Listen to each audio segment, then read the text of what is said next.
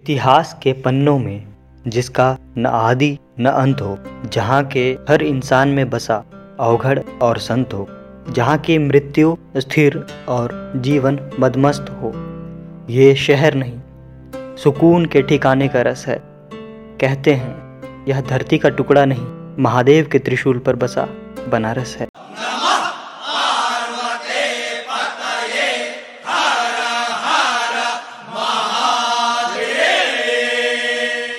नमस्कार। कहानी की दुनिया में कहानी वाला आपका स्वागत करता है। होली पूरे भारत में धूमधाम से मनाई जाती है। लेकिन अगर बात हो काशी की तो यह अपने आप में अनूठा है। कहते हैं ना, बनारस तेरे रंग हज़ार। महादेव के नगरी काशी में जब माता पार्वती और भगवान शंकर विवाह कर आए तो पूरे काशी में भिन्न भिन्न रंगों से उत्सव मनाया गया, जो कि आज तक कायम है।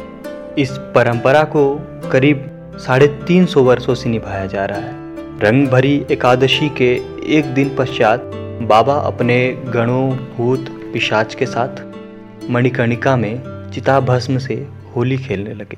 इसे आज भी बड़े धूमधाम से मनाया जाता है। विचित्र होली है हमारे भोलेनाथ की। साल में एक बार होली होती है राधा कृष्ण की, लेकिन हमारे भोलेनाथ की होली रोज होती है। रोज होलिका दहन होता है मणिकर्णिका घाट पर।